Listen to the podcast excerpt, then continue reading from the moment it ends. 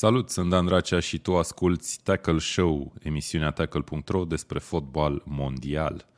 Suntem după faza grupelor Cupei Mondiale Qatar 2022 și vorbim despre ultimele meciuri care au avut loc. În ultimele patru zile s-au jucat 16 uh, meciuri în toate cele 8 grupe ale campionatului mondial. Am avut echipe care au fost eliminate, am avut echipe care s-au calificat mai departe, nu au lipsit nici surprizele și uite că nu lipsesc surprizele nici de la Tackle Show astăzi, fiindcă alături de mine este Dan Mihăescu. Salut, Dan!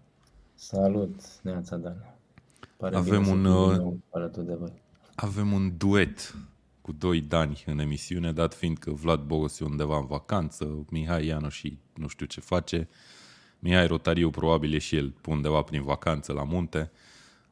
Uh, greu cu timingul în zilele astea de vacanță prelungită pe care le-am avut, dar uh, bine că ne-am uh, strâns noi doi să vorbim despre meciuri. Bine venit această vacanță în timpul Cupei Mondiale.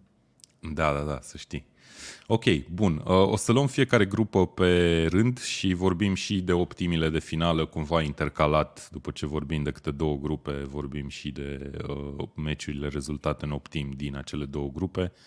Salutare tuturor, Neața Florentin, care era aici cu 20 de minute înainte de emisiune, Shark, Neața și Shark, uh, Cristian și Ionuț, mulțumim foarte frumos, bună dimineața. Cafeluța a fost băută, să știi, Ionuț, de către mine cel puțin. Tu bei cafea, Dan? Uh, mai puțin. Mai Cum puțin, am, nici eu nu uh, beau multă. Am un adică, ceai negru. Ceai negru, ok, ok, ok. Frumos, not bad. Bine, uh, Lucian Andrei Silion, salutare și ție. Uh, hai să începem și o să aduc pe ecran în primă fază optimile de finală care se vor juca începând de azi. Nu avem nicio zi liberă la Cupa asta mondială. Chiar vorbeam cu niște prieteni și mă întrebase cineva acum câteva zile, bă, între grupe și optim câte zile avem libere. Și am zis că cred că vreo trei, n-am stat să mă gândesc. M-am gândit așa că ar fi normal să ai două, trei zile libere și am zis că cred că vreo trei și după aia m-am uitat pe program și nu avem niciuna. E ok. Mine m-a surprins. Da. Dar uh, e mai bine așa, că sâmbătă, duminică se joacă decât să avem un weekend fără meciuri mai bine. Da, da, da. Ne uitam la Liga 3 din Cehia, dacă nu se juca azi, că nu aveam la ce să ne uităm la fotbal. Ok, bun. Uh, ăsta e tablou, e chiar ordinea de pe tablou, deci practic câștigătoarele primelor două meciuri vor juca împreună, după aia câștigătoarea din acelea cu următoarele patru echipe și așa mai departe. Mm-hmm. Vă faceți voi o idee, dar hai să luăm grupele pe rând.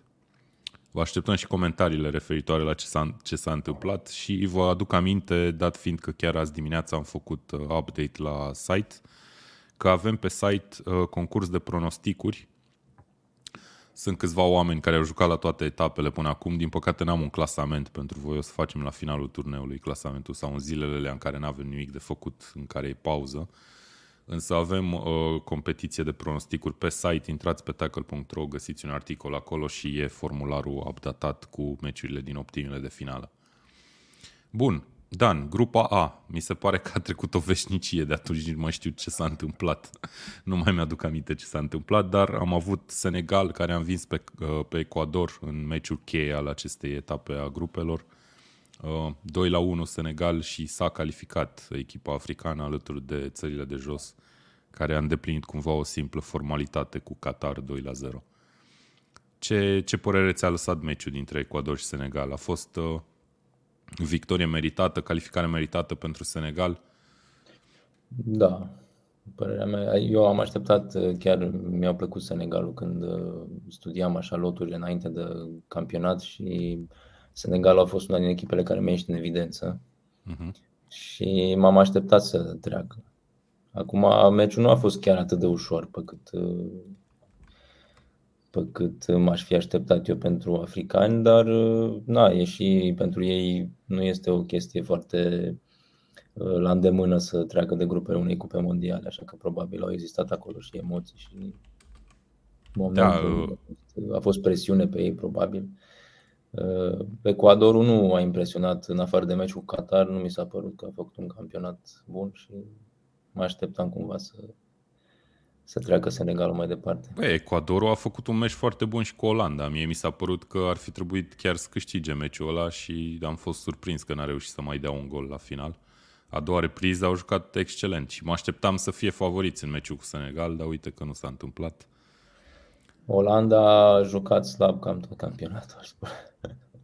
Da, da, da, hai că o să vorbim la optimile de finală să vedem ce șanse le dai azi, că azi va fi un meci foarte interesant, probabil meciul mai interesant al zilei o să fie cel al Olandei cu da. Australia. Ajungem și acolo. Uh, dacă mi-aduc bine aminte, Ecuador a egalat la un moment dat după ce a fost condusă la pauză uh, și Senegal a dat golul de 2-1 instant, gen imediat, imediat da. după. Da. Cum îți explici așa ceva? Adică Ecuador dă un gol, egalează și practic în momentul ăla e calificată. Ecuador era calificată cu un egal. Și după aia, la faza imediat următoare, lovitură liberă, centrare, parcă n-a mai fost nimeni atent. Cum de altfel nici la golul Senegalului n-a fost atent nimeni din apărarea Ecuadorului, mi s-a părut. La primul gol te referi? La golul Ecuadorului. La 1 la da. egal. A da. fost, au fost faze super similare, nu știu ce s-a întâmplat cu apărările țărilor la momentul respectiv. Știu, răspunsul imediat a fost uh, o dovadă a faptului că Senegalul are potențial mare, adică au apărut în control nu s-au pierdut în momentul în care au fost egalați. Uh-huh. E un uh, semnal că ar fi. Uh, e un răspuns de echipă mare, să spun așa. Da, da. Putem să zicem și așa. Nu au un uh, antrenor extraordinar de cunoscut în fotbal european, uh-huh.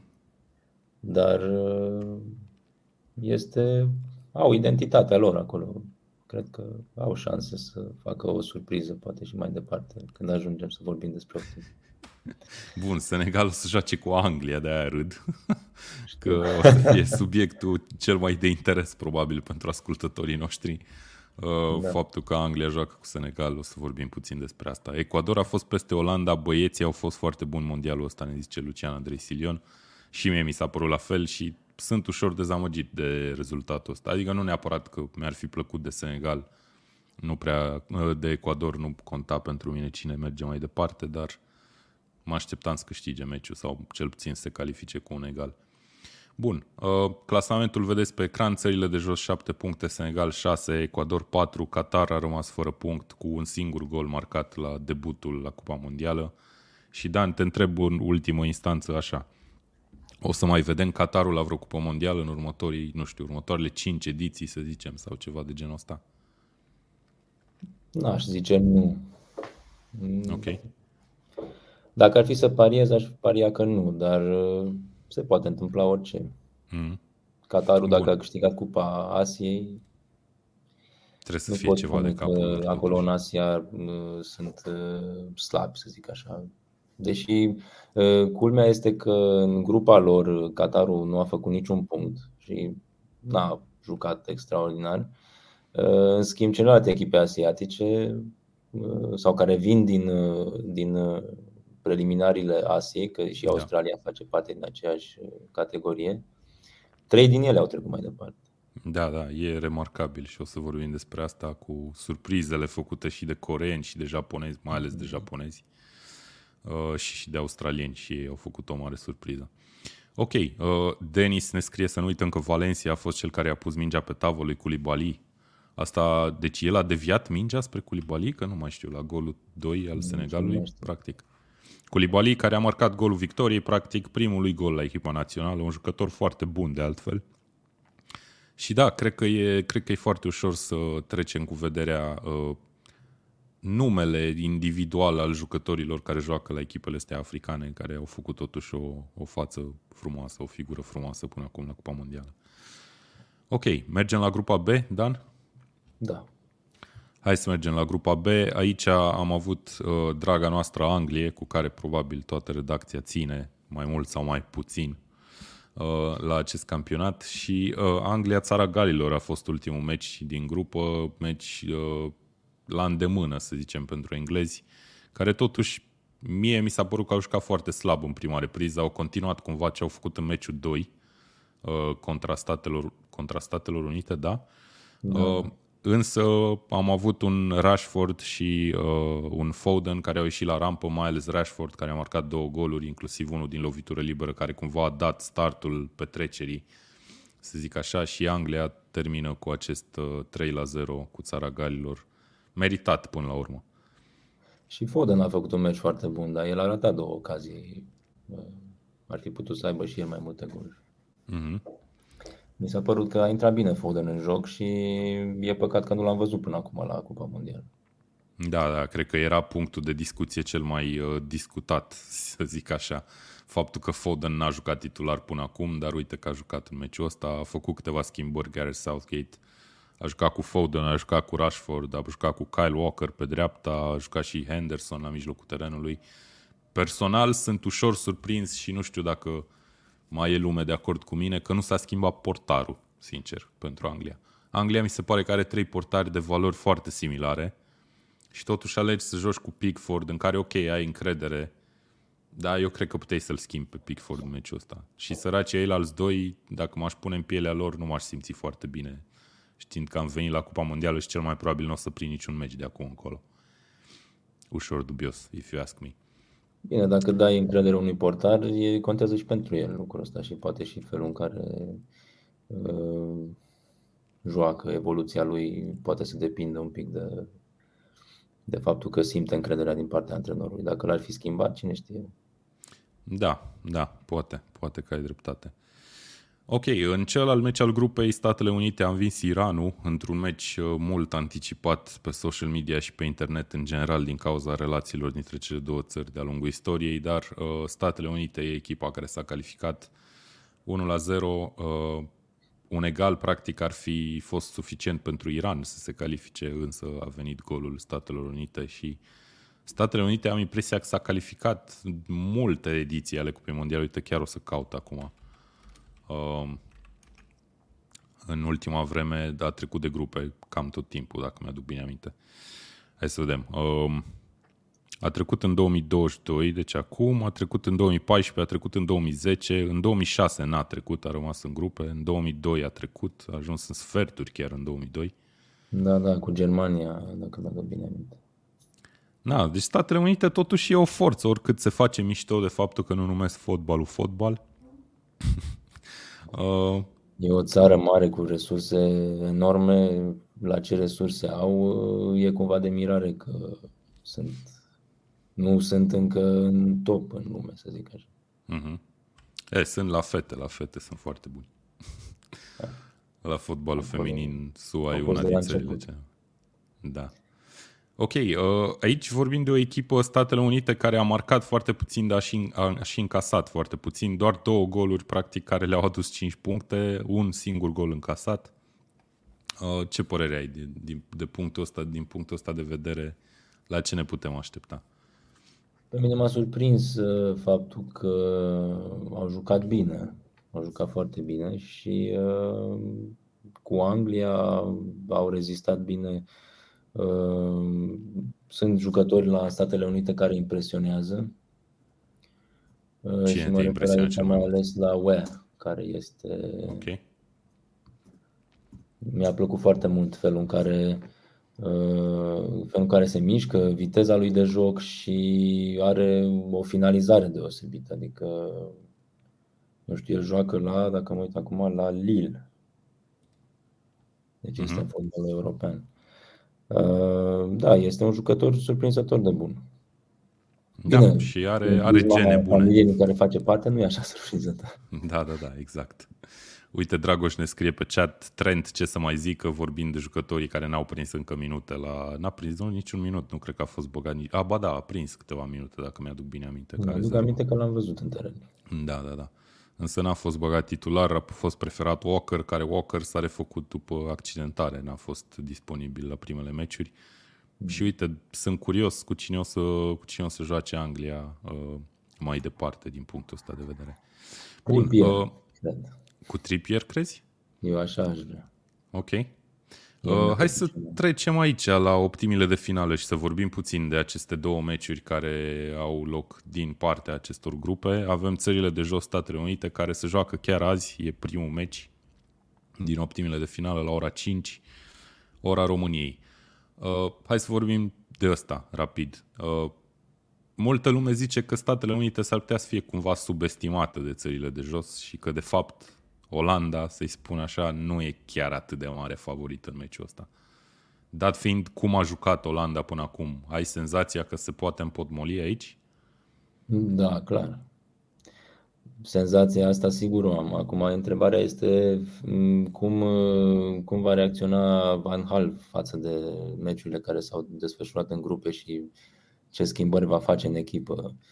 Mă aștept cumva, pe mine m-a surprins un pic faptul că nu a folosit mai mult jucători uh, ca Berguis uh, sau, de exemplu, în ultima partidă nu l-am văzut pe, nici pe Bergwijn, nu a fost titular. Mi se pare că ar trebui să pună un pic mai mult uh, accentul pe jucătorii care joacă la Ajax. Ok. Acolo există și o, o omogenitate, să spun așa, și cred că în atac faptul că ei nu au un vârf de o valoare clară. Nu mai e un Van Persie acolo sau un Van Nistelrooy. Un Van Nistelrooy. Aveau chiar și Van Hooijdonk care le lovea de peste mai... tot de pe teren și da, intra da. mingea în poartă, nu mai au așa ceva și acum trebuie să se bazeze mai mult pe un joc uh, combinativ de echipă în fața careului și ar trebui să aibă jucători care să se știe, să înțeleagă bine. Mm-hmm. Ok. Uh, aici mai e de menționat că antrenorul Statelor Unite, uite, îmi scapă numele acum, a fost școlit foarte mult timp în, în uh, Olanda. El ca jucător a jucat la trei echipe din, nu știu dacă în prima ligă, dar în ligile din Olanda. Uh, Uh, și știe foarte bine uh, fotbalul olandez, să spun așa.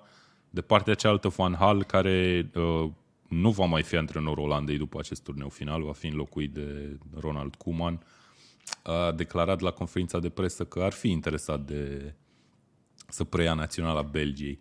Dacă cumva îi se va face vreo ofertă, a fost întrebat despre chestia asta și a zis că n-ar zice nu. Uh, Uh, Denis ne scrie pe chat Soare, o echipă prea tânără și naivă ca să-l păcălească pe Fanhal.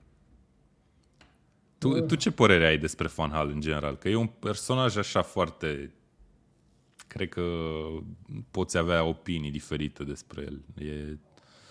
Cred că a depins foarte mult întotdeauna de unde a antrenat. Adică au fost și echipe la care, în, în general, în Olanda ar trebui să fie la el acasă, să aibă și susținere și respect din partea jucătorilor. Uh-huh.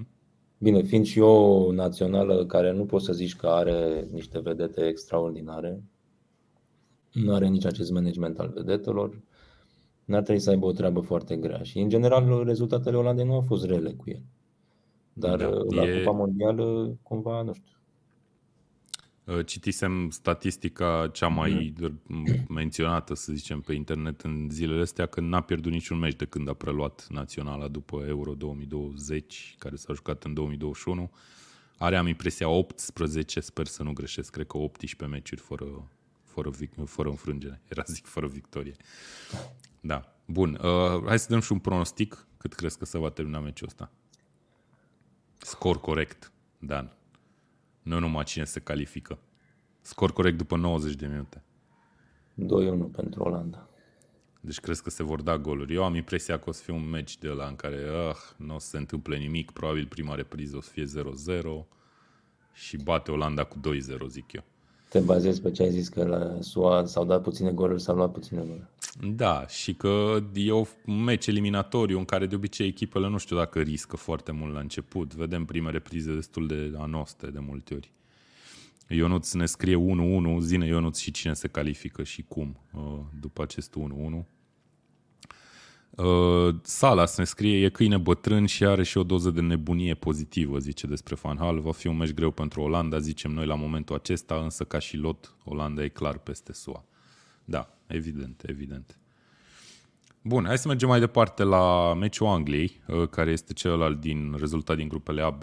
Meciul Angliei cu Senegal nu se joacă azi, se joacă mâine. E puțin dubios ce am văzut ca programare din punctul meu de vedere sau n-am înțeles eu exact. Le-au grupat, cum ai zis tu la început, le-au grupat cum joacă mai departe.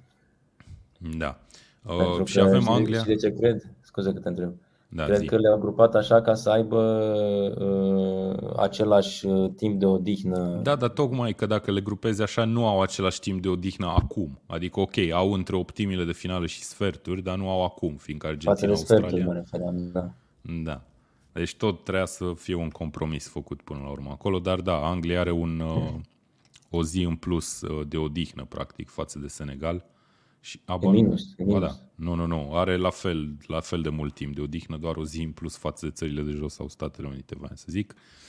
Bun, Anglia-Senegal. Uh, ăsta e un meci care, uite, dacă ne uităm la niște cote, de exemplu, Anglia este imens de mare favorită din punctul meu de vedere. Adică nu din punctul meu de vedere, din punct de vedere al cotelor. Poate prea mult, aș zice eu. Și hai să vorbim despre Anglia. Anglia a jucat foarte bine cu Iran, a fost o descătușare ofensivă clară, evidentă, după care două meciuri din care trei reprize nu au contat aproape deloc în atac, dacă mă întreb pe mine. Au jucat trei reprize foarte bune în atac și trei reprize slăbuțe sau, nu știu, anoste. La ce Anglie ne așteptăm un meci cu Senegal? Nu cred că ei, după ce au învins Iranul, poate a fost și un, o doză de, cum să spun... Relaxare. Relaxare, complacency, exact cum să traduc asta. Ok. Uh, complacere, nu? Uh-huh, uh-huh, înțeleg ce uh, aici. S-au, uh, s-au relaxat un pic, cred, și Statele Unite nu a jucat de rău.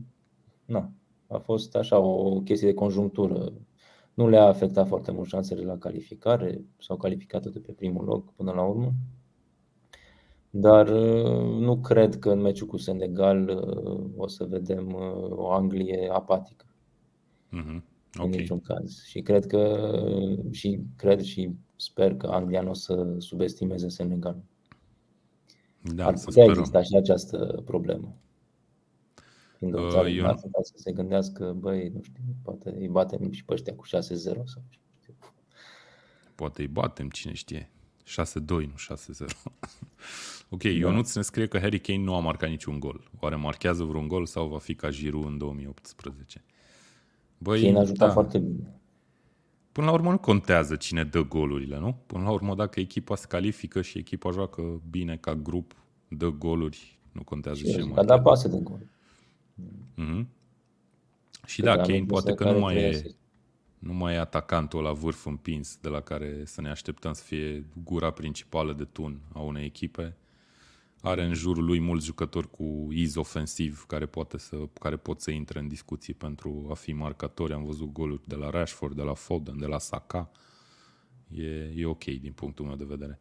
Bun, cum crezi că se va așeza în teren Anglia la meciul ăsta? Va continua până acum a jucat numai cu patru fundași, ceea ce înaintea turneului ai fi zis că e planul B, cum ar veni, pentru, pentru Gareth Southgate. Crezi că o să joace cu 5 acum, cu trei fundași centrali, cum îi place lui, lui Mihai Ianoș și să zică cu trei fundași, nu cu cinci, eu zic că cu cinci. că mi se pare că aripile sunt o fundași. Dar da. da. Nu știu ce să zic. E, e o întrebare interesantă. Eu cred că vor continua pe linia pe care am mers până acum. Mm-hmm. Ok, adică... și ai zis de Walker, fundaș dreapta, alte Trippier, schimbări? Trippier. Uh, Trippier, pardon, ai zis, da, fundaș dreapta, deci ca la început, ca în primele două meciuri. Uh, în atac, dacă joacă cu Kane vârf, pe cine vezi uh, cei doi oameni de susținere pentru Kane? Foden, ok. să joace. Și? Și uh, Trebuie să-l faci pe Rashford după ce a dat două goluri. Rashford, da, da, da. Bun, și Saka, care a făcut un prim meci, probabil cel mai bun meci, al, cel mai bun jucător al Angliei în primul meci, o să stea pe bancă, zici. Trebuie să stea unul pe bancă. Da, sunt prea mulți. prea mulți de Sau ar putea să joace pe Foden un pic mai retras. Dar ce ai zice dacă l-ar băga pe Sterling? Uh, și n-aș fi de acord. Nu? Ok. Linia de mijloc? Mie linia de mijloc mi se pare că o să o vedem ca în primele două meciuri, cred. Adică cu Bellingham, cu Rice. Uh, da, Bellingham foarte, foarte bun. Bellingham care a jucat, cred că, tot, da, tot trei meciurile a fost titular. Harry Maguire în apărare, care a fost uh, probabil cel mai bun om defensiv al Angliei în acest turneu. Uh, Stones acolo lângă el. Nu știu dacă de aceeași părere cu Maguire. Dar... Nu?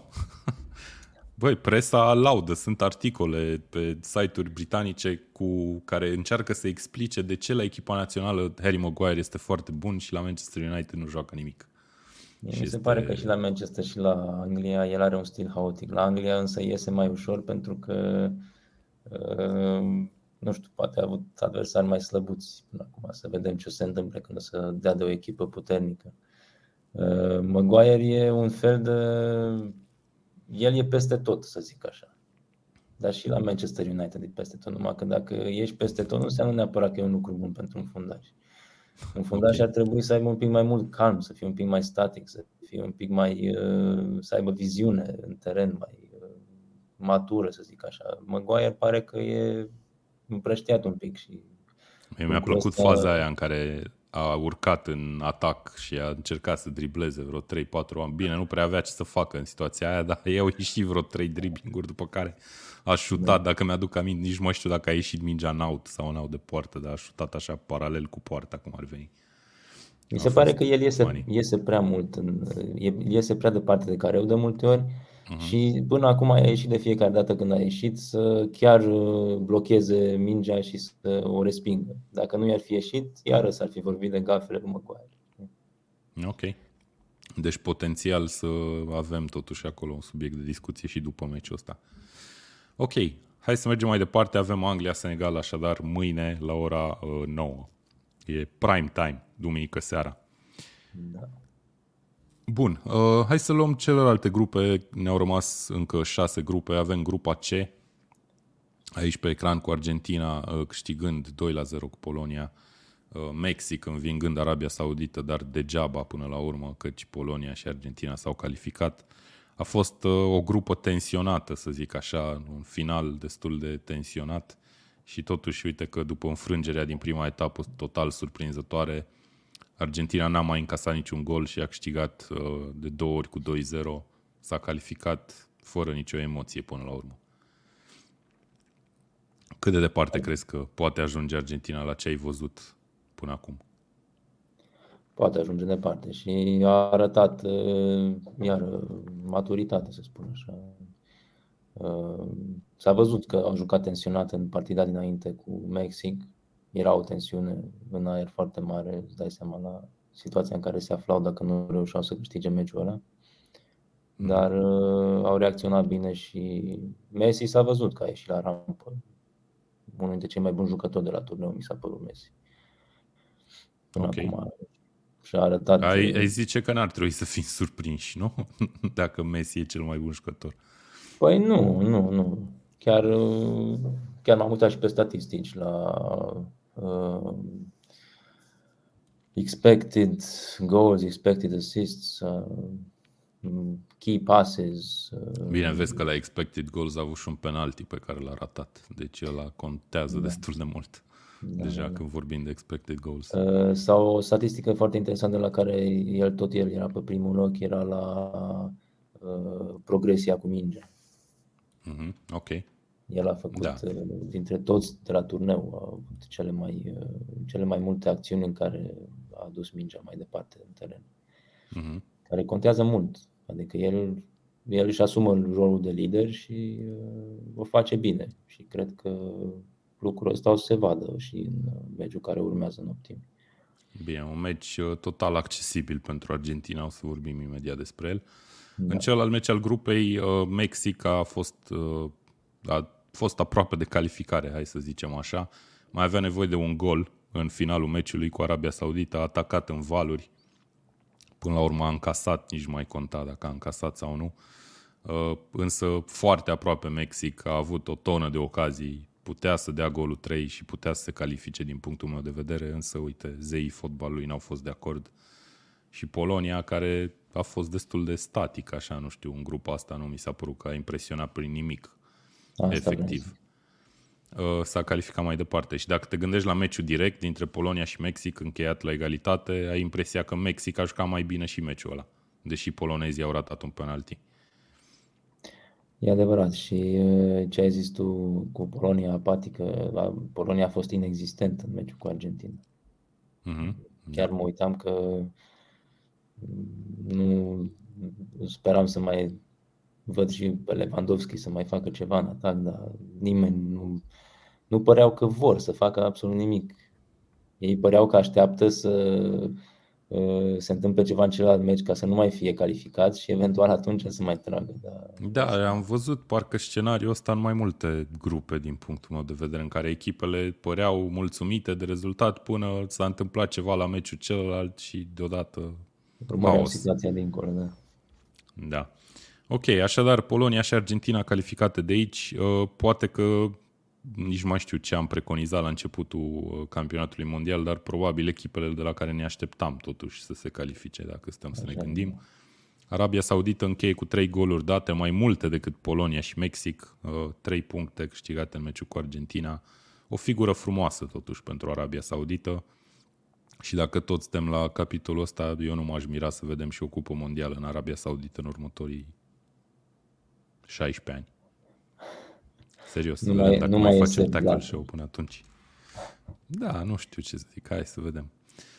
Ok, uh, asta a fost Messi, merge mai departe și visul lui uh, de a câștiga Cupa Mondială la final de carieră uh, e încă viu, alive and kicking. Bun, hai să mergem la grupa D, pe care o am aici, for some reason. Grupa D, unde am avut o mare, mare surpriză, Australia învingând Danemarca cu 1 la 0, un gol uh, în minutul 58, dacă mi-aduc bine aminte. Și încă o mare surpriză prin înfrângerea Franței, care a trimis cumva echipa de rezervă. Nici nu mai știu, cred că au fost doi titulari, dacă nu mă înșel, în primul 11 al Franței. Uh, 1 la 0, așadar, victorie pentru Tunisia și uite-te cine e pe ultimul loc în grupa asta. Danemarca, da, care a învins Franța de două ori în Nations League și ai fi putut să zici că o învinge și aici și câștigă grupa, dar uite că a terminat cu un punct pe ultimul loc. Cam tristuț. Bun, Australia este marea surpriză a grupei, se califică și va juca cu Argentina în optimile de finală. Zim ceva despre Australia. N-am cuvinte. nu știu, Australia a fost, a fost clar o surpriză. Și a fost o surpriză din, din mai multe puncte de vedere. Mi s-a părut că odată rezultatul, dar și jocul a fost un joc foarte interesant, un joc foarte frumos. Bine, tu, fan fotbal australian, probabil că te-ai așteptat. Da, nu, nu m-am așteptat. Eu chiar mă așteptam să termine ultima în grupa asta, sincer. Nu, dar și mai ales și la joc. ce am văzut în primul meci, adică ok, a dat golul ăla cu Franța, după aia a încasat 4 și părea ok, asta a fost cupa mondială pentru ei, credeam eu, la momentul respectiv, da. dar uite că a făcut 6 puncte după aia cu Tunisia, nu-i dădeam nicio șansă după primul meci cu Franța, dar uite că a reușit să câștige de două ori cu 1 la 0 și a fost suficient. Dar Danemarca oricum foarte, foarte mare dezamăgire. Mai ales că era Aveam... o echipă pe val, efectiv. Uh, înainte de Cupa Mondială am avut o teorie cu temperatura de acolo și m-am uh, referit la faptul că echipe de astea care sunt mai din nord, de ăștia care sunt uh, obișnuiți cu, uh-huh. cu mhm. temperaturi mai joase, danezii, eu știu, nemții, olandezii, s-ar putea să, nu știu, să aibă o mică problemă. În timpul meciului nu a fost cald, pentru că au da, sistemele alea de aclimatizare extraordinare, foarte puternice, de făceau 20 de grade pe teren. Uh, dar uh, condițiile în care s-au antrenat, nu știu, că am înțeles că citisem la un moment dat că englezii uh, erau îngrijorați, scria presa din Anglia că erau îngrijorați de felul cum se antrenau englezii, că erau morți de căldură și de... Uh-huh. Cine știe, poate și asta a jucat un rol, că am văzut și Olanda apatic, am văzut și Danemarca. Uh, și Germania, dacă stai să te gândești. Și Germania, nu știu, ajungem și acolo, dar Germania mi s-a părut Ajungem, ok. ajungem. A fost ok. Ok. Uh, ce, ce părere ai despre Franța? O să mai vorbim și la alte meciuri în care, uite, Brazilia, de exemplu, a pierdut jucând cu mulți jucători care nu prinseseră minute și așa, și așa mai departe. Cum vezi decizia asta a Franței de a juca cu multe rezerve și un joc total nu știu, prost, slab, nu știu cum să-l caracterizez, dar mi s-a părut că nici nu s-a da. chinuit Franța deloc să câștige meciul ăsta. Și în apărare mi s-a părut că e extraordinar de haotic și de dezordonați. Nu știu dacă nu s-a chinuit, pentru că trebuie să-ți dai seama că niște jucători care au șansa să joace la Cupa Mondială ar da totul ca să... Da, te aștepta să rupă norii. și uh, la Franța mulți din jucătorii ăștia nu o să mai vadă probabil minute restul turneului, la fel cum se va întâmpla probabil și la Brazilia. Uh-huh. Problema este însă că mm, au avut relativ puțin timp să pregătească turneul uh, ca omogenitatea echipei și uh, vii cu prima echipă, tu îți pregătești prima echipă, uh, relațiile de joc și așa, uh, da. ca să ai și o a doua echipă unde să fie deja totul să meargă ca pe roate, e foarte greu în condițiile mm-hmm. în care n-ai avut un, un turneu pre uh, un turneu de pregătire de o lună sau cât era înainte când se juca Cupa Mondială. Da, da, chiar mai bine de o lună.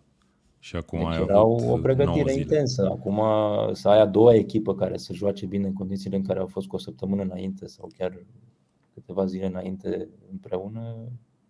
E da, greu. dar până la urmă, uite, o echipă ca Franța, care a jucat, ok, trei meciuri în grupe ca orice altă echipă, la patru zile distanță unul față de celălalt, după aia sferturi, uh, optim din nou la patru zile, după aia sferturi, iară nici nu mai știu câte zile sunt între optim și sferturi, dar bănuiesc că tot da, corect. maxim. Nu, eu nu zic, eu nu zic că e o decizie greșită, e o decizie bună, însă nu poți să te aștepți să și câștige meciul.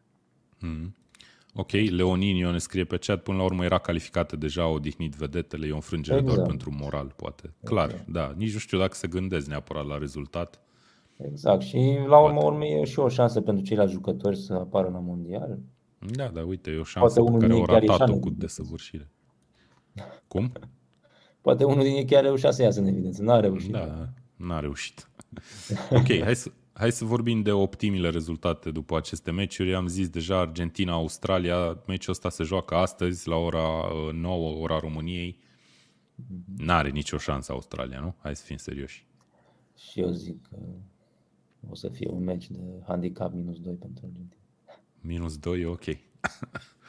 Bun. Uh, dat fiind adversarul, ai senzația că, Austra- că Argentina ar putea chiar să odihnească niște jucători? Sau e ceva prea ex- e un gest prea extrem pentru o optimă de finală? Um, adică, ok, Messi sigur să, va juca, nu, nu mă refer nu la el. Nu cred că o să da. odihnească în sensul că nu o să înceapă meciul. Dar dacă o să aibă la un moment dat 2-0, 3-0, o să-i scoată dacă are 2-0 la pauză, e posibil să vedem câțiva jucători înlocuiți chiar la pauză. Mm, cum, a avut și, cum a făcut și Southgate uh, după ce a avut 2-0 cu, uh, cu țara Galilor. A schimbat foarte rapid trei jucători, dacă mi-aduc bine da. aminte. Exact. Mm. Ok. Bun. Uh, nu știu dacă e mai mult de atât de discutat de, despre meciul ăsta. Australia pornește probabil, uite, uitându-mă la toate meciurile din optim, probabil e cel mai dezechilibrat meci posibil. Uh, Uh, nu știu, poate Brazilia, Corea de Sud, similar, dar eu aș zice că Australia e mult mai slabă decât Corea de Sud. Uh, Franța, Polonia, iar mi se pare dezechilibrat. La ce a jucat Polonia, da, de acord, dar uh, totuși e Franța-Polonia. Hai să vorbim de meciul ăsta, că și, și ăsta am vorbit de cele două echipe. Uh, se joacă mâine la ora 5, deci duminică la ora 5 pentru cine ascultă podcastul mai târziu. Franța-Polonia zici că e dezechilibrat, te referi la forma lor, nu? La ce au arătat în meciurile din grupe. Da, nu știu, Polonia nu, nu arată nimic momentan și nu mă aștept să vedem o schimbare majoră la ei. Gândește-te că nu au trecut multe zile de la ultimul meci, e greu să repari ceva în așa scurt timp. Mm-hmm. Și mai ales să le ridici moralul după un meci în care n-au arătat nimic, ei s-au calificat nemeritat, să zic așa. Mexico ar fi meritat mult mai mult calificat. Ce ar trebui să facă antrenorul Poloniei sau ce, cum ar trebui să joace Polonia meciul ăsta? Dat fiind că, uite, cu Mexic, de exemplu, a părut mai degrabă dispusă să se apere din punctul meu de vedere decât să atace. Cu Argentina, cum ai spus și tu, efectiv s-a apărat tot meciul. Nu știu dacă ăla a fost planul. Gen, hai, stați în apărare, luați cât mai puține goluri Exact. Să Dar n-am, n-am văzut nicio reacție ca și când la 1-0 ar fi vrut să reintre în meci sau ceva de genul ăsta. Dar nu atacau deloc. Era 2-0 pentru Argentina, mingea ajungea undeva la mijlocul terenului și nimeni nu alerga să susțină. Lewandowski câteodată primea mingea în față și, și n-avea ce să facă. că se ruga de ei să alerge Da, da, da, exact. Bun, dar ar trebui să ne așteptăm probabil la același stil de joc, nu? Pentru Polonia în meciul ăsta. Că te aștepta ca Franța să domine nu copios. Mai, nu mai poți să joci așa dacă vrei ceva de la meci. Dacă nu vrei, atunci Dar trebuie să, să și poți să joci altfel. Crezi că poate Polonia să joace altfel? Da, da, da. șocul ar trebui să fie unul mental între partida cu Argentina și cel cu Franța și asta e rolul antrenorului, dacă el ar reuși să facă lucrul ăsta. Nu știu ce ar putea să facă, să schimbe liniile, să bage jucători, să nu știu, să facă ce a făcut Ten Hag când a luat Manchester United în bătaie de la Brighton și să-i pune să alerge 13 km diferența de, de, de distanță care o alergase Brighton față de United atunci. Da, nu știu, până la urmă dacă stai să te gândești, Polonia a făcut ce era așteptată să facă, adică ok, obiectivul lor n-ar fi putut să fie altul decât să se califice în optimile de final, nu cred că au ambiții sau au, au fi avut la începutul turneului ambiții să se califice în sferturi sau așa mai departe. Până la urmă, poate să le zic antrenorul, băi băieți, intrați pe teren, faceți ce puteți, ăsta e cel mai probabil, e singura șansă pe care o aveți. Go for it, încercați să fiți creativi, să, I don't know, nu știu ce să zice. E, nu e vorba de rezultate. Rezultatele, da, într-adevăr, nu, nu se aștepta nimeni probabil să bată Argentina, dar e vorba de atitudine, asta a fost deranjant. Mm-hmm. Și asta ar trebui să se schimbe. Și, da, poate dacă se schimbă atitudinea, Franța Franța acum, dacă polonezii și-a schimbat atitudinea și ar fi deodată o echipă în vână, există mm. șansa ca francezii să-i subestimeze și cine știe. Nu cred că se va întâmpla. Poate avem un început de meci cum a avut Franța cu Australia, de exemplu, în care a apărut că e mai exact. puțin montată, dar după golul ăla marcat de australieni au băgat cărbune exact. francezii. Da, exact. Bun. Polonezii să dea un gol repede și după aia să fie back to business în apărare. Da, exact. Uh, spunem și niște pronosticuri. Am uitat să te întreb și la meciul Anglia-Senegal. Hai spunem la Anglia-Senegal prima dată. Ce crezi? Scor Puh. corect. Eu zic că o să fie un 3-0 pentru Anglia. Nu știu, eu am, uh, când am dat uh, pronosticurile cu pe mondiale, am zis că Senegal o să fie surpriză. Oh, oh, oh, deci presiune pe pronosticul Și că o să ajungă în sferturi. Acum nu mai crezi. Sau? nu știu, hai să îmi susțin teoria, să zic 2-2 și uh, se califică Senegalul la, la penalti. penaltiuri. Ok, Argentina-Australia, cât o să se termine? 4-0. 4-0, holy, ok. Eu nu o văd capabilă totuși pe Argentina să dea chiar 4 goluri. Deși dacă mă gândesc la australieni, o văd capabilă pe Australia să încaseze 4 goluri. Uh, eu merg pe un 3-0 totuși aici, la fel ca la Anglia și uh, Franța-Polonia o să zic 2-0. La Franța zic 3-0. Ok. Cool. Deci până acum cam știm, în afară de pronosticul tău ciudat cu Senegalul, care bate la penaltiuri, e destul de clar totul. Da. Hai să mergem mai departe. La grupa ta favorită cu Germania, care a învins pe Costa Rica cu 4 la 2 și nu s-a calificat în optimile de finală pentru al doilea campionat mondial la rând. Uh, Japonia face surpriza sau blatul, ar zice gurile rele, cu, cu Spania, câștigă cu 2 la 1. Un gol 2 controversat cu totul al Japoniei, cu mingea trecută sau nu de linie. Nici nu știu ce să te întreb în primă instanță, dar zim de Germania, zim, tu ai locuit foarte mult timp în Germania, nu mai e cazul acum, dar cunoști atitudinea, reacția oamenilor de acolo, cum, cum s-a reacționat după meciul ăsta? Nu cunosc neapărat acum în mod direct cum au reacționat. Eu oricum nu sunt neapărat fanul Germaniei, chiar mi-am dorit să fie eliminați. Evit de multe ori să discut cu nemți despre echipa lor națională. Okay. Dar e totuși o mare dezamăgire, nu? Eu știu cum reacționează ei și le e rănit orgoliu maxim când se întâmplă așa ceva. Okay. Și eu, ci, eu citisem niște reacții, am citit de pe The Guardian cum a reacționat presa germană și scria omul acolo că nu s-a vorbit aproape deloc de golul Japoniei dat din aproape out uh, Spania, fost însă a fost o, cum să zic, generație irosită și tot felul de titluri de genul ăsta în cazul Germaniei. Uh, a fost un moment în meciul ăsta în care Costa Rica de la 0 la 1 a revenit și a condus cu 2 la 1. Moment în care Germania și Spania erau ambele eliminate. Spania era în momentul ăla condusă, era 2-1 în ambele meciuri uh, și practic Spania trebuia să dea gol în momentul ăla ca să se califice. Exact. Dar Spania a ales în finalul meciului să paseze extraordinar de mult mingea, cum o face în orice meci, Nu ți se pare că ar trebui când e 2-1 pentru adversar și știi că e potențial, există potențial să mai ai nevoie de un gol, să verticalizezi mai mult, mai rapid, mm. mai nu știu, I don't know. Clar. Și de pe margine și de, nu știu, reacțiile lui Luis Enrique, reacțiile jucătorilor care cereau când mingea ieșea n-au, de exemplu, să le fie dată cât mai repede, păreau să zică că Spania vrea să câștige meciul ăsta. Dar Acum jocul nu să facă și ei, dacă au făcut blat, nu o să joace ca și cum au făcut blat. E adevărat, da, adevărat și asta. Adică au jucat, au jucat bine, nu? Da. Uh, nu știu, mie mi s-a părut amuzant uh, o teorie care am avut-o eu în timpul partidei că uh, deci, părerea mea este că Spania nu neapărat din cauza. Lumea spune că ar fi făcut blatul ca să evite Croația. Eu cred că dacă au făcut blat, nu știu dacă au făcut sau nu, dar dacă au făcut blat, au făcut ca să elimine Germania. Pentru că, dacă ne aducem aminte, în meciul Spania-Germania, repriza a doua a fost dominată de nemți destul de clar. Și cred că s-au speriat un pic, băi, dacă mai dăm peste ăștia mai încolo, da, da, cu riscul de a putea ieși, dacă nu cumva, mă rog, nici nu știu, nici nu știu, n-avem de, noi doar speculăm, nu avem de unde să știm nici dacă oamenii aia se uitau la celălalt rezultat al grupei și așa mai departe.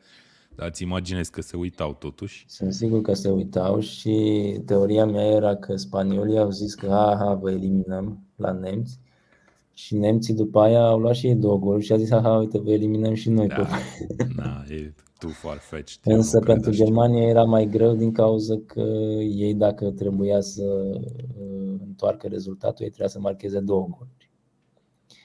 Și atunci, dacă ar fi fost scenariul ăsta, Spania a zis, bă, e, e blaf la voi, că voi nu faceți așa. Da, nu cred, că nu e ca și când, da, nu știu, dacă erau la o masă de poker și erau față în față și știau fiecare ce a făcut celălalt, e greu să și transmiți la 11 jucători de pe margine ce se întâmplă.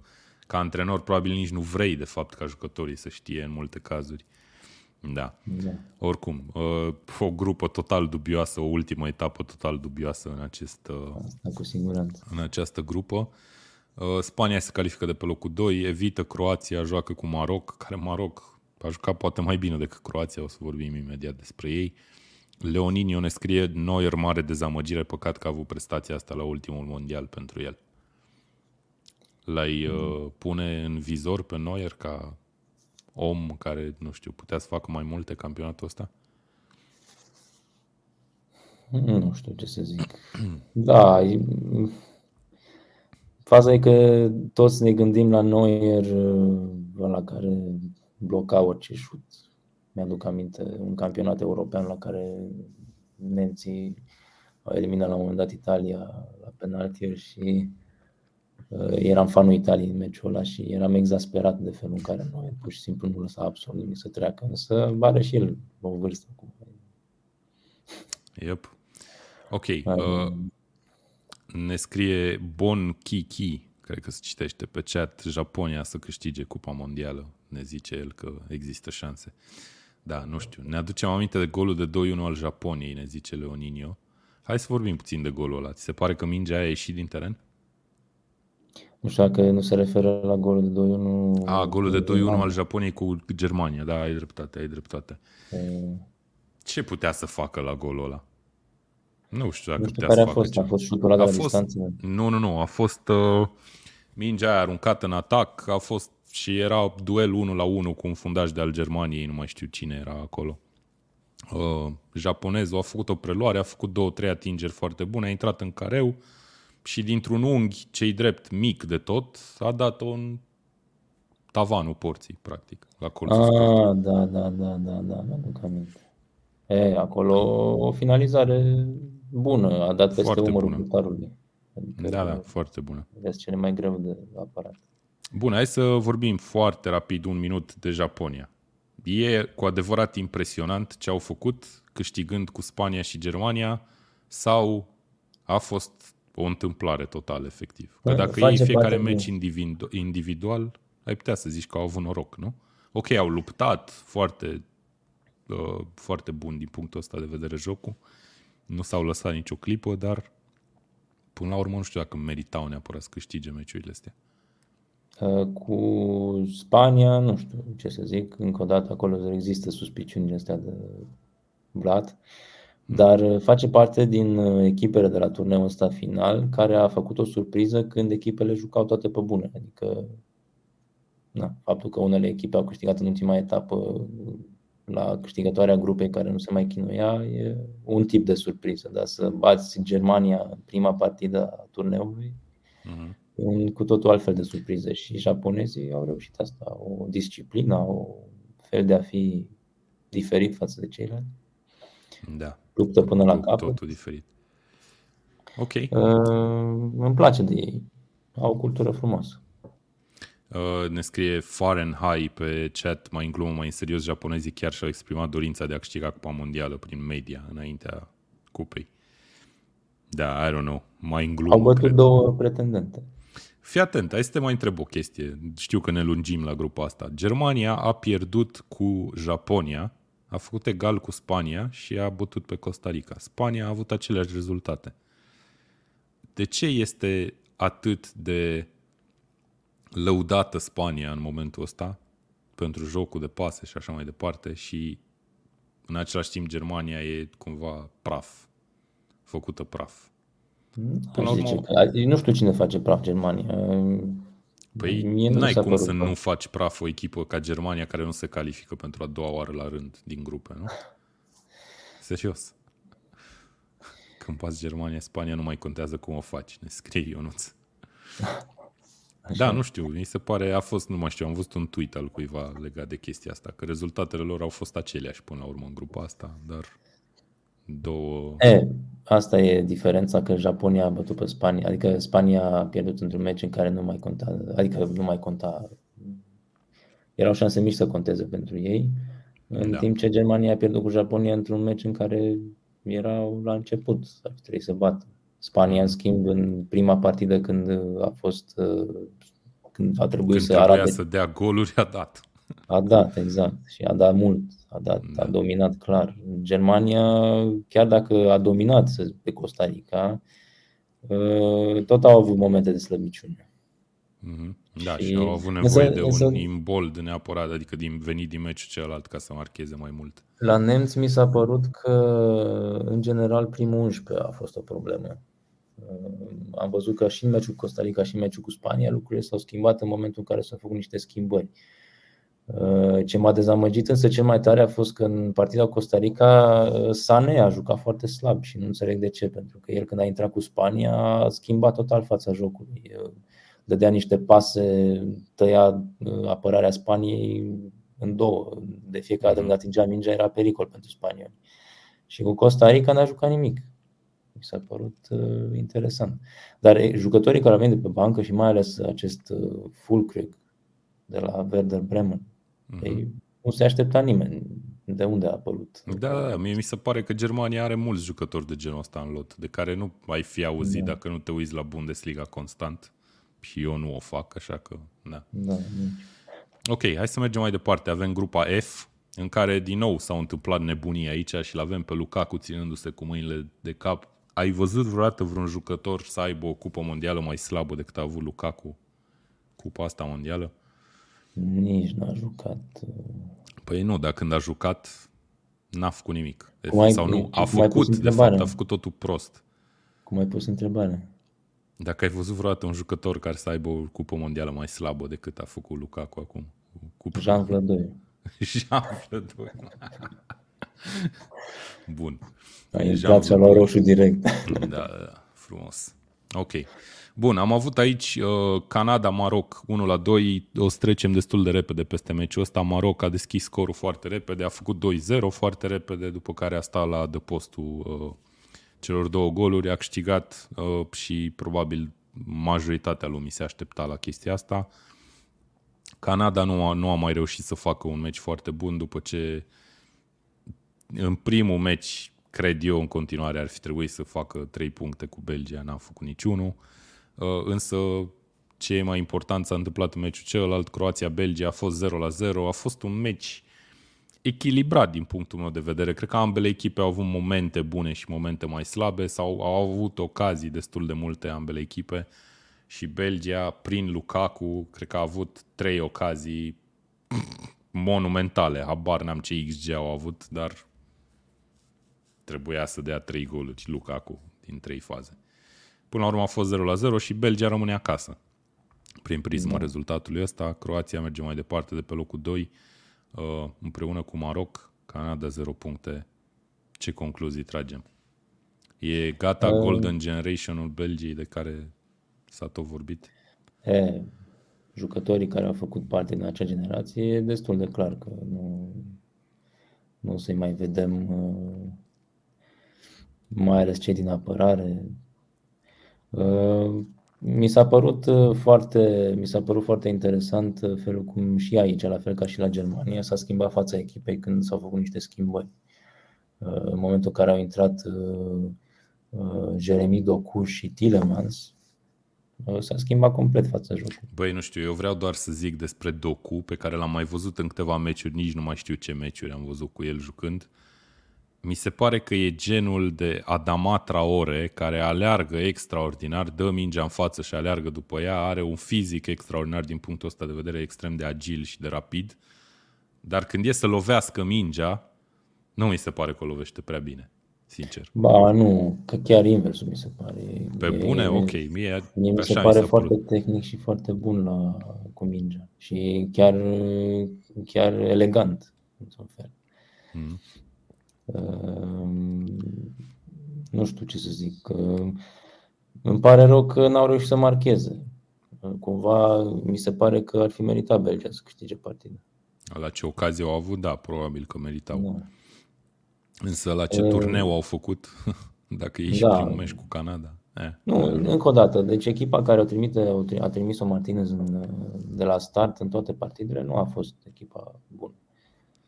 Și asta okay. cred că a făcut diferența la Belgia și cred că și Vlad a spus la un moment dat, înainte de Cupa Mondială, că dacă iară Martinez o să înceapă cu linia de apărare, nu știu cum, și toți ăștia jucători bătrâni, da, da, cu nu, nu are șanse. Și așa a fost. Da, dar era cumva un, cumva un eșec uh, predestinat Belgiei. Cred că multă lume se aștepta să nu facă față totuși. În da. grupa asta în care Maroc poate că a jucat mai bine decât se aștepta lumea, cred că și Canada a jucat mai bine decât se aștepta lumea, chiar dacă Canada, n-a făcut niciun punct. Chiar vreau să zic la Canada înainte să trecem mai departe că uh, mie mi se pare că au jucat un fotbal foarte bun Uh, mai ales uh, mijlocul de teren al Canadei. Da, Însă da, când ajungeau la finalizare, zici că, erau, zici că erau jucători de Liga a 3 mm-hmm. Da, exact. Asta mi s-a părut. Și chiar și meciul cu Marocul uh, a fost la un moment dat o centrare pentru Buchanan de departe și în loc, deci îi venea mingea din dreapta, din spate și în loc să pună piciorul stâng care era evident piciorul care va trimite mingea în poartă, el a încercat cu dreptul, nu știu cum să... Ok. Da, nu știu, eu n-am văzut, am uitat doar la Croația-Belgia. Ok. Da, a fost... Uh... E păcat, adică se vede că e potențial la canadien, dar trebuie să lucreze mult la finalizare. Mm-hmm. Ok, Leoniniu ne scrie pe chat, Kevin De Bruyne a dat acea declarație că lotul e bătrân și că nu au șanse, vorbind de Belgia în continuare și de acolo a pornit totul. Ne mai scrie că multă lume dă vina pe el pentru eșecul Belgiei, că s-ar presupune că el a stârnit uh, vestiarul. După eșecul cu Maroc a existat o ceartă în vestiarul Belgiei, jucătorii nu mai vorbeau între ei.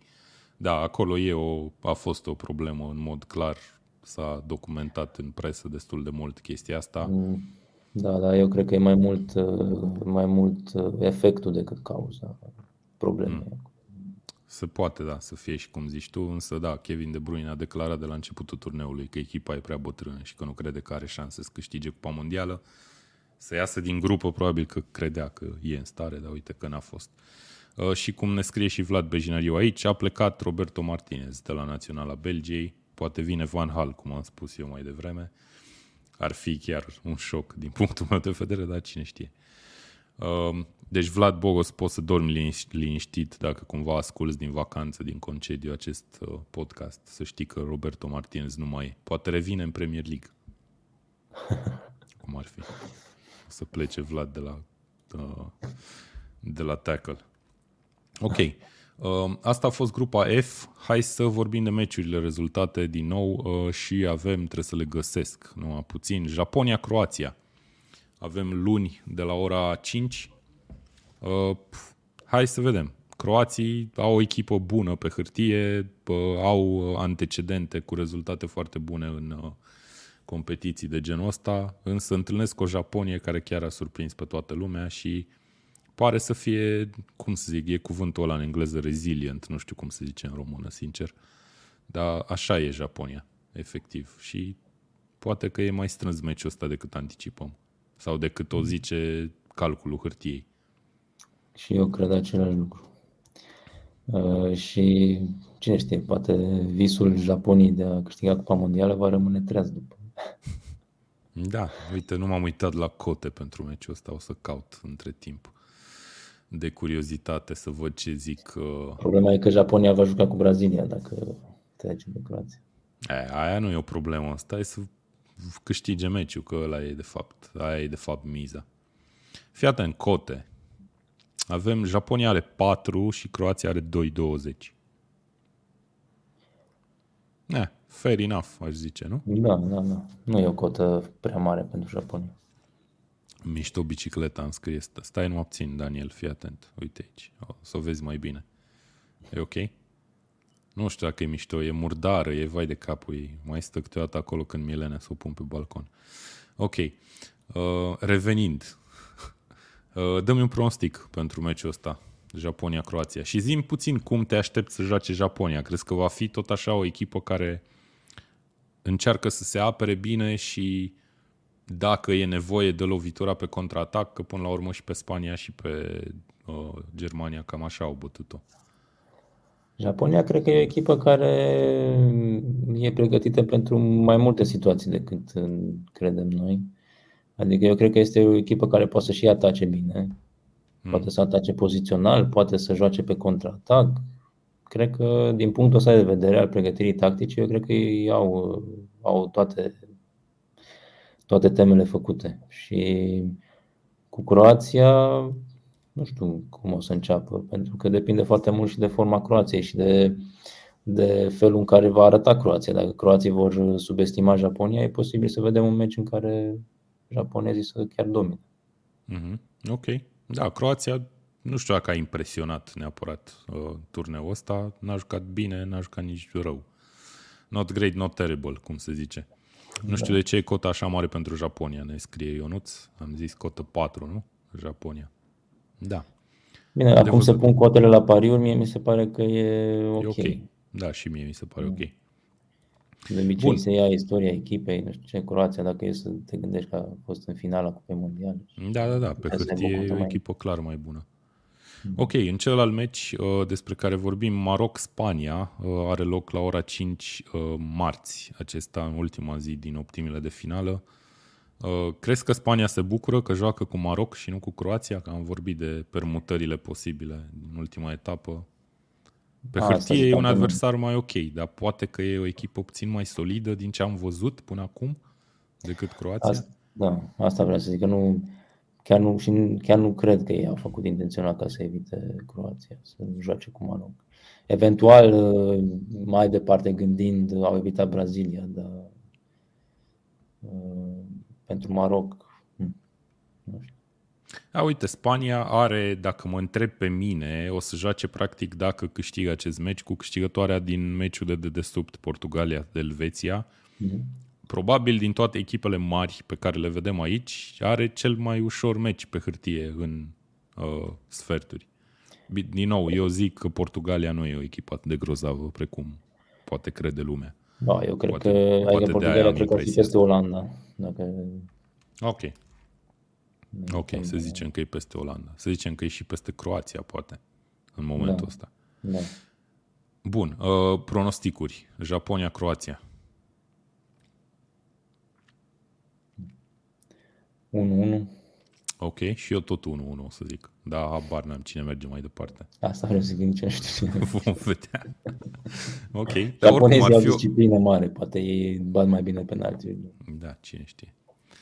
Poate... Um, cred totuși că un 1-1, chiar și dacă sunt eliminați la penaltiuri sau în extra time, ar fi un rezultat foarte bun pentru japonezi la această cupă mondială.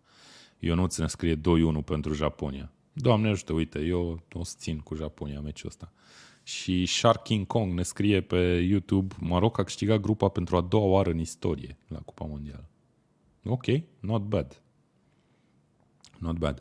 Dar uite, Maroc, dacă te uiți la lotul ei, are jucători, dacă e individual, foarte buni, care joacă la echipe mari din Europa și din campionatele principale ale Europei. Bun, Maroc-Spania, Dan, înainte să trecem la ultimele grupe. Scor corect. 1, 1 la 2. Eu zic că bate Spania 2-0 sau 3-0. Cred. I don't know. Se poate, da, nu, da, la Spania și eu, m dar mă așteptam să bată și Japonia cu 2-0, 3-0. Adevărat, adevărat. Ok, ultimele două grupe, grupele G și H, am avut uh, ieri seară un meci extraordinar între Serbia și Elveția, 2 la 3 s-a terminat și Elveția a câștigat uh, și a câștigat biletul pentru faza următoare a competiției. Un meci plin de nervi și de na, goluri multe în prima repriză, dar până la urmă o victorie meritată în fața unei Serbie care am impresia că n-a știut să se apere efectiv la turneul ăsta final. Acolo cred că a fost buba pentru sârbi. Au luat 8 goluri în 3 meciuri. Cam da. nasol. Bun, da, celălalt meci, Camerun-Brazilia 1 la 0. Nici nu știu ce, ce să zici despre meciul ăsta. Cred că e o surpriză mai mare decât Arabia Saudită învingând Argentina, dacă iei doar meciul și nu și contextul în care s-a întâmplat da. chestia asta. Da, da, da. Uh, Camerun cu uh, gol în prelungirile partidei, uh, Abu Bakar a marcat un gol istoric pentru Camerun și istoric și pentru brazilieni în sensul negativ, după care și-a dat tricou jos, a luat un roșu și s-a dus acasă. A fost Și-a făcut treaba și a plecat. Da. Ok, Hai să, hai să vorbim de Serbia-Elveția prima dată. Ce Vlad Bejinariu ne scrie meciul a avut de toate, de la goluri la geopolitică, referindu-se la diversele etnii, probabil, care uh, sunt prezente în lotul Elveției și la toate gesturile obscene și nervii de la final. Da. De altfel, uite, și în, uh, și în poza asta, i-am zis unui prieten că o să bag o poză aici la, la grupa asta în care Shakiri zici că e luat dintr-un pub, beat și dus acasă de prietenii lui. Așa mi se pare în poza asta. Bun, calificare meritată pentru Elveția? Da, da, clar. Ehm, eu mă așteptam Serbia să meargă mai departe. Și, și eu. Culmea, culmea este că înainte de turneu, cred că și tu ai spus la fel că Serbia o să fie printre surprizele turneului. Și, da. și eu am contat pe ei și mă gândeam că pot, pot ajunge la traseu pe care l-ar fi avut sau chiar să ajunge în semifinală. Oh, în semifinală. Eu în semifinală nu i-aș fi văzut, dar în sferturi i-aș fi văzut, ținând cont că dat, Portugalia, dat acolo, cum am zis. Când a zis echipele de semifinale, am băgat Serbia. Da, da, mi-aduc aminte, da, da, da. Dar, da, o dezamăgire majoră totuși pentru Serbia, care are un lot impecabil pe hârtie, adică o echipă balcanică este cu un o echipă pe care o vedem, scuze, o echipă care o vedem ca surpriză, ajunge să fie o dezamăgire. Da, da, da, exact. E ciudat cumva. Nu. Dar da, uite, uh, uitându-mă pe clasament, sârbii au marcat cele mai multe goluri în grupa asta, dacă stai într-o grupă cu Brazilia. Au dat da. 5, dar n-a fost suficient. Crezi că vom mai vedea un lot al Serbiei atât de puternic și în edițiile viitoare ale turneelor finale? Păi nu știu acum ce vârste au ei acolo. Cred că mai duc, o să fie ca belgieni, așa, pe apus de carieră mulți. Mitrovic mm. cred că are 28 de ani, de exemplu, dacă mi-aduc bine aminte, cum am uitat la un moment dat. I-aș fi, aș fi zis că următoarea cupă eventual nu să fie cea... Ok. Vlaovic încă e foarte tânăr, pe el sigur o să-l mai vedem și cred că mai sunt jucători de genul ăsta. Vlahovic e dezamăgitor în general în ultima vreme. Nu știu ce s-a întâmplat cu el, pentru că era un atacant incredibil care dădea gol din orice poziție și acum și la Juventus și văd că și aici nu mai e niciun caz la nivelul la care era. Mm. Da, uite, avem un Jovic la 24 de ani, avem un Vlahovic la 22. Uh, cine mai e important la ei? Kostic, Milinkovic, Savic și el cred destul de ok ca vârstă. Mm, cine a mai jucat bine? Milinkovic, Savic, da, asta ziceai, nu? Da, da. Va avea 31 de ani, va fi chiar ok. Ok. Bun. Mai au, uh, cred că mai au șanse. Și la ei, eu cred că vin și din spate tinerii, nu cred că Serbia are o un problemă. portar de clasă mondială, dacă ar mai avea, poate că le-ar lipsi, cred eu. E, da, vezi. N-ar mai lua Da. 8 goluri. Da, n-ar mai lua 8 goluri. A, nu știu dacă poți să zici că portarul a fost principalul vinovat, dar uh, da. Bun, uh, Camerun-Brazilia 1 la 0, am spus o mare, mare surpriză. Spunem de brazilieni, ce părere ai după meciul ăsta? Trebuie, e motiv de, de panică, e motiv de îngrijorare, e... Nu. Mi s-a părut că doar primul meci a jucat Brazilia fotbal, a simțit că e nevoie să joace, cu Elveția s-a chinuit să marcheze un gol la final. Într-adevăr, a avut multe ocazii și cu Camerunul, o tonă, cred că are, nu știu dacă nu m-am uitat la vreo statistică de genul ăsta, dar foarte posibil e echipa cu cele mai multe șuturi spre poartă în această cupă mondială până acum. Crezi că Stai, de-abia de- din optime o să vedem Brazilia adevărată?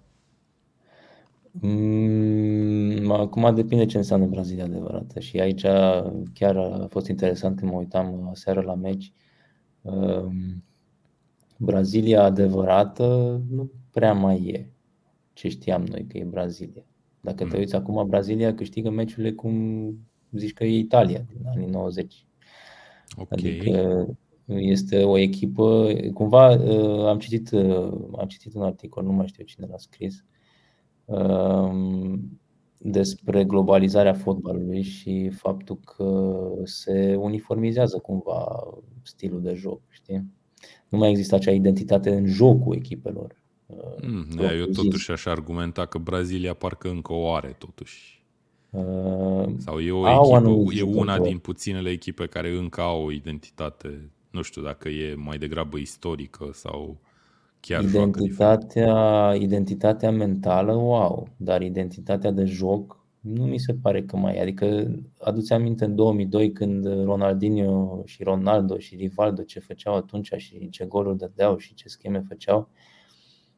Nu, mai, nu mi se pare că mai face Brazilia asta acum. Poate nu la același Uh, nivel. nu la același nivel. Uh, a- Vedeam, mă uitam aseară, vedeam uh, brazilienii jucând la fel de simplu, adică preluare, o fentă scurtă, șut. Uh, Nu o floricică, nu o chestie. S-a mai învârtit la un moment dat, uh, nu mai știu care din ei, uh, cu mingea de nu i-a luat nimeni acolo, cred că Antoni a fost la un moment dat. Uh, Dar uh, rar și nu, nu mai vezi asta ca standardul la ei în echipă și cumva, practic, stilul de joc și așa mi se pare că se uniformizează un pic. Uh, În schimb, unitatea grupului și identitatea lor de grup de brazilieni aia există încă. Mental sunt ok. Mhm. Da, ok, Și nu- înțeleg ce zici. Da, poate că ai dreptate într-o măsură. Uh, Însă, Antoni are ce ai scheme zis tu, bune. dacă e motiv de îngrijorare, uh, în niciun caz nu e motiv de îngrijorare meciul ăsta. Uh, Mi s-au părut solizi în apărare tot, tot uh, turneul brazilienii, mai puțin partea a doua a meciului cu Camerunul, în care parcă au, au scăpat. uh, Deci erau echipa care primiseră, nu primise niciun uh, șut pe poartă în primele două partide. Și Ok. acum uh, au primit destule. Și au și dat cele mai multe șuturi. Probabil. Și, da. Ok. Dar uite, dacă te uiți la clasament, că mi-a ieșit în evidență când ai spus că Serbia a marcat cele mai multe goluri, Brazilia a marcat cele mai puțin. Da, exact. Trei goluri. Ușor dubios. 2-0, 1-0 și după aia această înfrângere cu Camerun. Uh, Sărbătoare mare probabil în Camerun, dar din păcate echipa rămâne sau merge acasă. Uh, Și hai să mergem la ultima grupă, să vedem și cu cine o să joace Brazilia. Aici am avut, ai, ai, ai, cred că a fost isteria cea mai mare la final în grupa asta, în care Portugalia a condus pe Corea de Sud uh, și până la urmă a fost egalată, după care Corea de Sud a marcat în minutul 92, cred, sau 90 Da. ceva în prelungiri.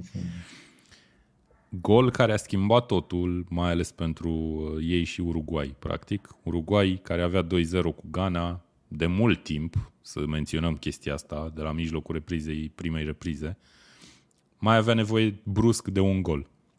Și cred că și faptul că repriza secundă a celor două meciuri a fost intercalată cumva, adică nu, nu s-a început chiar în același timp, uh, a contribuit cumva la spectacol și Uruguay dintr-o dată în minutul 86 și-a dat seama că ar, mai are nevoie de un gol. după ce s-a marcat la Corea de Sud. Foarte dubios. L-am văzut acolo pe lui Suarez pe bancă, începând să plângă și fiind disperat, ascunzându-se în tricou. Uh, Uruguay a avut uh, încă câteva faze periculoase, inclusiv un strigăt pentru un penalti destul de clar, am zice noi, uh, neacordat. A ieșit scandal și la finalul meciului.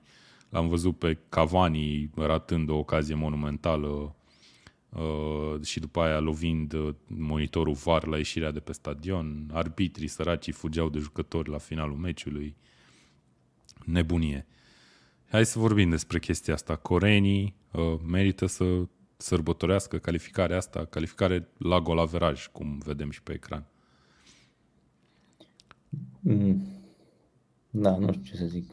Cred că Uruguay a gestionat uh, prost uh, momentul. În momentul în care știi că e 1-1 era de mult timp în Corea Da, da, adică da. există posibilitatea aia și te gândești că ar mai trebui să dai un gol totuși să Dacă fii safe. tu știi că ești la o distanță de un gol în celălalt meci să fie eliminat, uh, nu te trezești în minutul 86 că ataci furibund. Da. Încerci să marchezi înainte. Ce să zic. Merita, ca joc ar fi meritat Uruguay să meargă mai departe, dar ca, ca planificare, strategie, orice vrei să zici, Corea de Sud a mușcat și s-a calificat. Asta. Da, și uite, a ieșit și Son la rampă, practic, în ultimul meci. Mie mi s-a părut că Son a fost puțin absent turneul ăsta până la pasa de gol pe mm. care a dat-o prin apărarea portugheză pentru golul de 2-1 al Coreei de Sud și a fost sărbătoare acolo. Corea, coreenii s-au strâns la mijlocul terenului, se uitau la meci pe un telefon. A fost mișto, a fost... Uh, a Bine, fost son, nici la, son nici la Spurs nu mai aici a fost înainte. Da, parcă e într-un cont de umbră. Da, hai să vedem. Revine în a doua parte a sezonului și ne zice, o să ne dea un mesaj la final, băi, nu mai vorbiți urât că nu e chiar așa. Vlad Bejinariu ne scrie la final că Vani a dat un pumn și a răsturnat monitorul VAR de parcă era trotinetă electrică parcată aiurea, da, am menționat. Funny. Uh, Shark ne scrie, au furat prea, de prea multe ori fotbalul uruguaienii. Băi, nu știu ce să zic. Eu cred că există mulți fani ai, ai, uh, ai echipei astea a Uruguayului în România și cred că multă lume și-ar fi dorit Uruguayul să se califice din grupa asta. Eu nu sunt unul dintre ei. Mi se pare că e prea mult prea multă energie irosită aiurea pe faptul că nu s-a dat un fault, faptul că nu s-a dat nu știu ce. E o echipă de asta de clovni, mi se pare mie, Uruguay, cumva. Care, na, cum? Și tu zici la fel? Shithousery. Da, shithousery, da, tot felul de chestii. Adică când nu le merge lor ceva, e, o, e incredibil și când cumva e tot ok, sunt îndreptățiți la tot ce li se întâmplă. I don't know. Mi, se Mie pare, mi s-a da. părut da. extrem de obscen uh, gestul lui Suarez când a intrat pe teren să-și sărute mâna cu care a făcut uh, hands ăla în fața Ganei acum Băi, uite, eu n-am văzut faza, dar nu știu dacă nu cumva face asta mereu. Nu face asta mereu. Da? Și s-ar putea ca mâna eu... să nu fie, să nu aibă această însemnătate, ci pur și simplu nu știu, unde și-a, unde și-a pupat mâna? Gen, când a intrat, mânecă. Deci când a intrat pe teren și-a pupat mâna de trei ori, așa cum. Nu știu. Poate are tatuaje cu fiii lui sau n-ai știe, știi? Ceva de genul. Eu, eu am interpretat-o că ca un gest de da, provocare asta față de ganezi. Ar fi ușor nasol. Și hai să vorbim și despre asta, că a fost cumva o vorba înaintea meciului de o potențială revanșă a Ganei după acel penalti ratat în 2010 după Hențul lui Soares pe linia porții. Vlad Bejinariu ne scrie și ganezii sărbătoreau, se bucureau de lacrimile lui Soares. Până la urmă Gana a pierdut, a fost eliminată, dar cum se zice, a murit și capra vecinului. Uruguay nu s-a dus mai departe și ganezii s-au apărat, trebuie spus, în ultimele 10 minute sau cât au fost plus prelungiri, serios, la modul că parcă voiau să țină de rezultat neapărat, știi? Mm-hmm. Uite, tot Vlad ne scrie că e ceva legat de familia lui, așa făcea mereu când marca.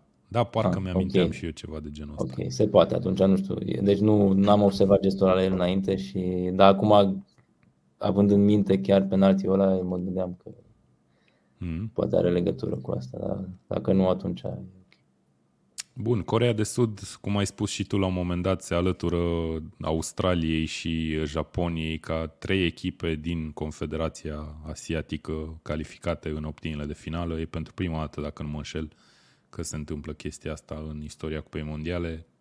Remarcabil, până la urmă. Da. Ne scrie Bon Kiki, Haji is my favorite Romanian football player. My friend, Haji is the favorite Romanian football player of the whole world not only yourself. Dar da, mulțumim frumos pentru comentariu. Hai să vorbim pentru final uh, de ultimele meciuri uh, din optimile de finală. Avem Brazilia, Corea de Sud, uh, luni la ora 9.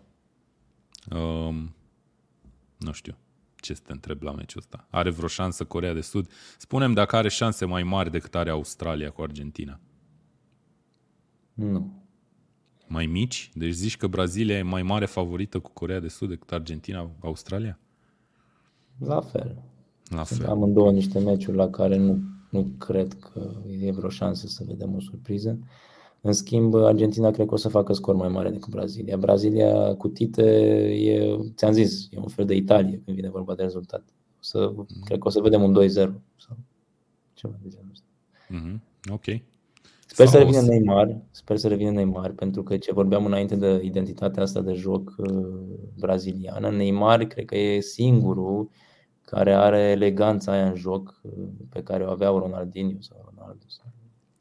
Da, aș zice eu ceva de eleganța unui cașcaval care se rotește pe deal în jos când se tăvălește după un faul, da, na, hai să nu fiu răutăcios. Aia, da, da. Nu, Neymar poate să facă lucruri magice pe teren, într-adevăr. Ok, deci cât ai zis? 2-0. Hm. 2-0, da. Probabil că aș zice și eu tot 2-0, nu e un pronostic rău. Dar da, rămâne de văzut dacă coreenii ar putea să facă vreo surpriză, uh, la fel și de australieni, cum am vorbit mai devreme. Ei bine, ultimul meci din Optimi o să fie pe 6 decembrie, marți, uh, la ora 9, Portugalia-Elveția. Băi, și la cum i-am văzut bătăioși și o echipă nici nu știu cum să o caracterizez, bătăioasă, interesantă, care totuși poate să reziste, dar poate să și atace, uh, cum i-am văzut astfel pe elvețieni. Nu știu ce să zic de meciul ăsta. Crezi că portughezii au forța necesară să învingă fără emoții? Forța cu siguranță. Portugalia mi se, mi se pare că are unul de cele mai bune loturi de la turneu. Singura problemă e acest Cristiano Ronaldo, care a ajuns problema din, din omul care trăgea Și la națională zici că e problemă? Este problemă pentru că nu mai poate la fel de bine cum putea înainte. Acum eu cred că el a reușit să se împace cât de cât cu colegii lui să, să fie susținut și așa, însă eu nu aș juca cu el în echipă. Serios? Ok. Dar nu, n-ai cum, n-ai cum să nu-l scot, n-ai cum să-l scoți din Asta din e problema. E un fel de situație cum a fost uh, Brazilia în 2006 când uh, Ronaldo Nazario era băgat în teren indiferent de ce se întâmpla și nu prea juca extraordinar. Pe semne e ceva legat de nume. Dacă așa s-a întâmplat cu toți Ronaldo din istoria recentă. Uh, uite, eu sunt curios dacă nici nu mai știu. Câți ani are Ronaldo acum? 36 sau greșesc? Ia stai așa că mă uit imediat rapid. Ronaldo 37. are 37 de ani. Mm-hmm. O să-l mai vedem peste 4 ani sau asta e ultima nu, cupă mondială? Nu. Da, o să mai joace nici, fotbal pe undeva? Nici la european. De ani? Nici la european, ok. Eu cred că la european o să-l vedem, sincer. Nu, o să joace fotbal și s-ar putea chiar să continue să joace în Europa, dar nu cred că o să mai fie la națională. Pentru Uite, apropo de asta, apropo de asta să menționăm și speculațiile care au apărut prin presă zilele astea, acum că Ronaldo are o ofertă pe bani copios de mulți. Um, cât era? 200 de milioane de, de lire sau de dolari? Nu mai știu 200 exact. milioane de dolari. Pe, pe an, pentru pe a an. juca la Al Nasr, dacă nu mă înșel, în Arabia Saudită. Da, da, ceva de genul. I don't know. El ar fi, deci nu știu, cel mai mare salariu în momentul de față în fotbal, cred că e de patru ori mai mic. Sau de trei ori mai mic, sigur. Dar cred că de patru ori mai mic. Are cineva 50 de milioane? S-ar putea să aibă totuși. Anyway. E... Da, nu Messi avea când era la Barcelona, acum nu știu. Da. Ok. Deci zici că Portugalia o să bată Elveția? pronostic? Da. Dacă juca cu Serbia, aș fi mers pe Serbia, da. Totuși poate fi un gol, poate fi un meci cu goluri, cred eu ăsta, nu? Gen ambele echipe marchează, poate un 3-2 sau ceva de genul ăsta. 3-1. Asta... Uite, eu 3-1 o să zic. Bă, posibil, da. Dar hai să zicem 1-1 și aici și trece Portugalia la penalti. Ok. Pare interesant. Bun, uh, Dan, cam asta a fost ediția de azi. Uh, vă amintim celor care mai sunteți alături de noi că avem un concurs de pronosticuri pe tackle.ro. Intrați acolo și cred că chiar primul articol de pe site uh, puteți să vă lăsați pronosticurile, scorurile corecte pentru cele 8 meciuri din optimile de finală. Și da, avem meciuri pentru următoarele 4 zile, câte două pe zi, cum deja ne-am obișnuit din, din, faz, din ultima etapă a fazei grupelor, meciuri la ora 5 și la ora 9 orele României. Ehm, da, vedem ce iese în optimile de finală, potențial să avem țările de jos Argentina, potențial să avem Croația, Brazilia, potențial să avem Anglia, Franța și potențial să avem Spania, Portugalia. Acolo chiar potențial o să fie. Să avem uh, Senegal, Franța ar fi interesant. Senegal, Franța, da. Ok, bun. Anca Grigorescu ne scrie, a fost super, mulțumim frumos Anca că ne urmărești. Și da, asta a fost emisiunea de azi. Mulțumesc frumos, Dan, pentru prezență. Mulțumesc și eu. Vă mulțumim tuturor celor care ați comentat alături de noi și care ne-ați urmărit și ne revedem cel mai probabil după optimile de finală să vedem despre ce surprize mai poate fi vorba. Salutare tuturor! Ciao!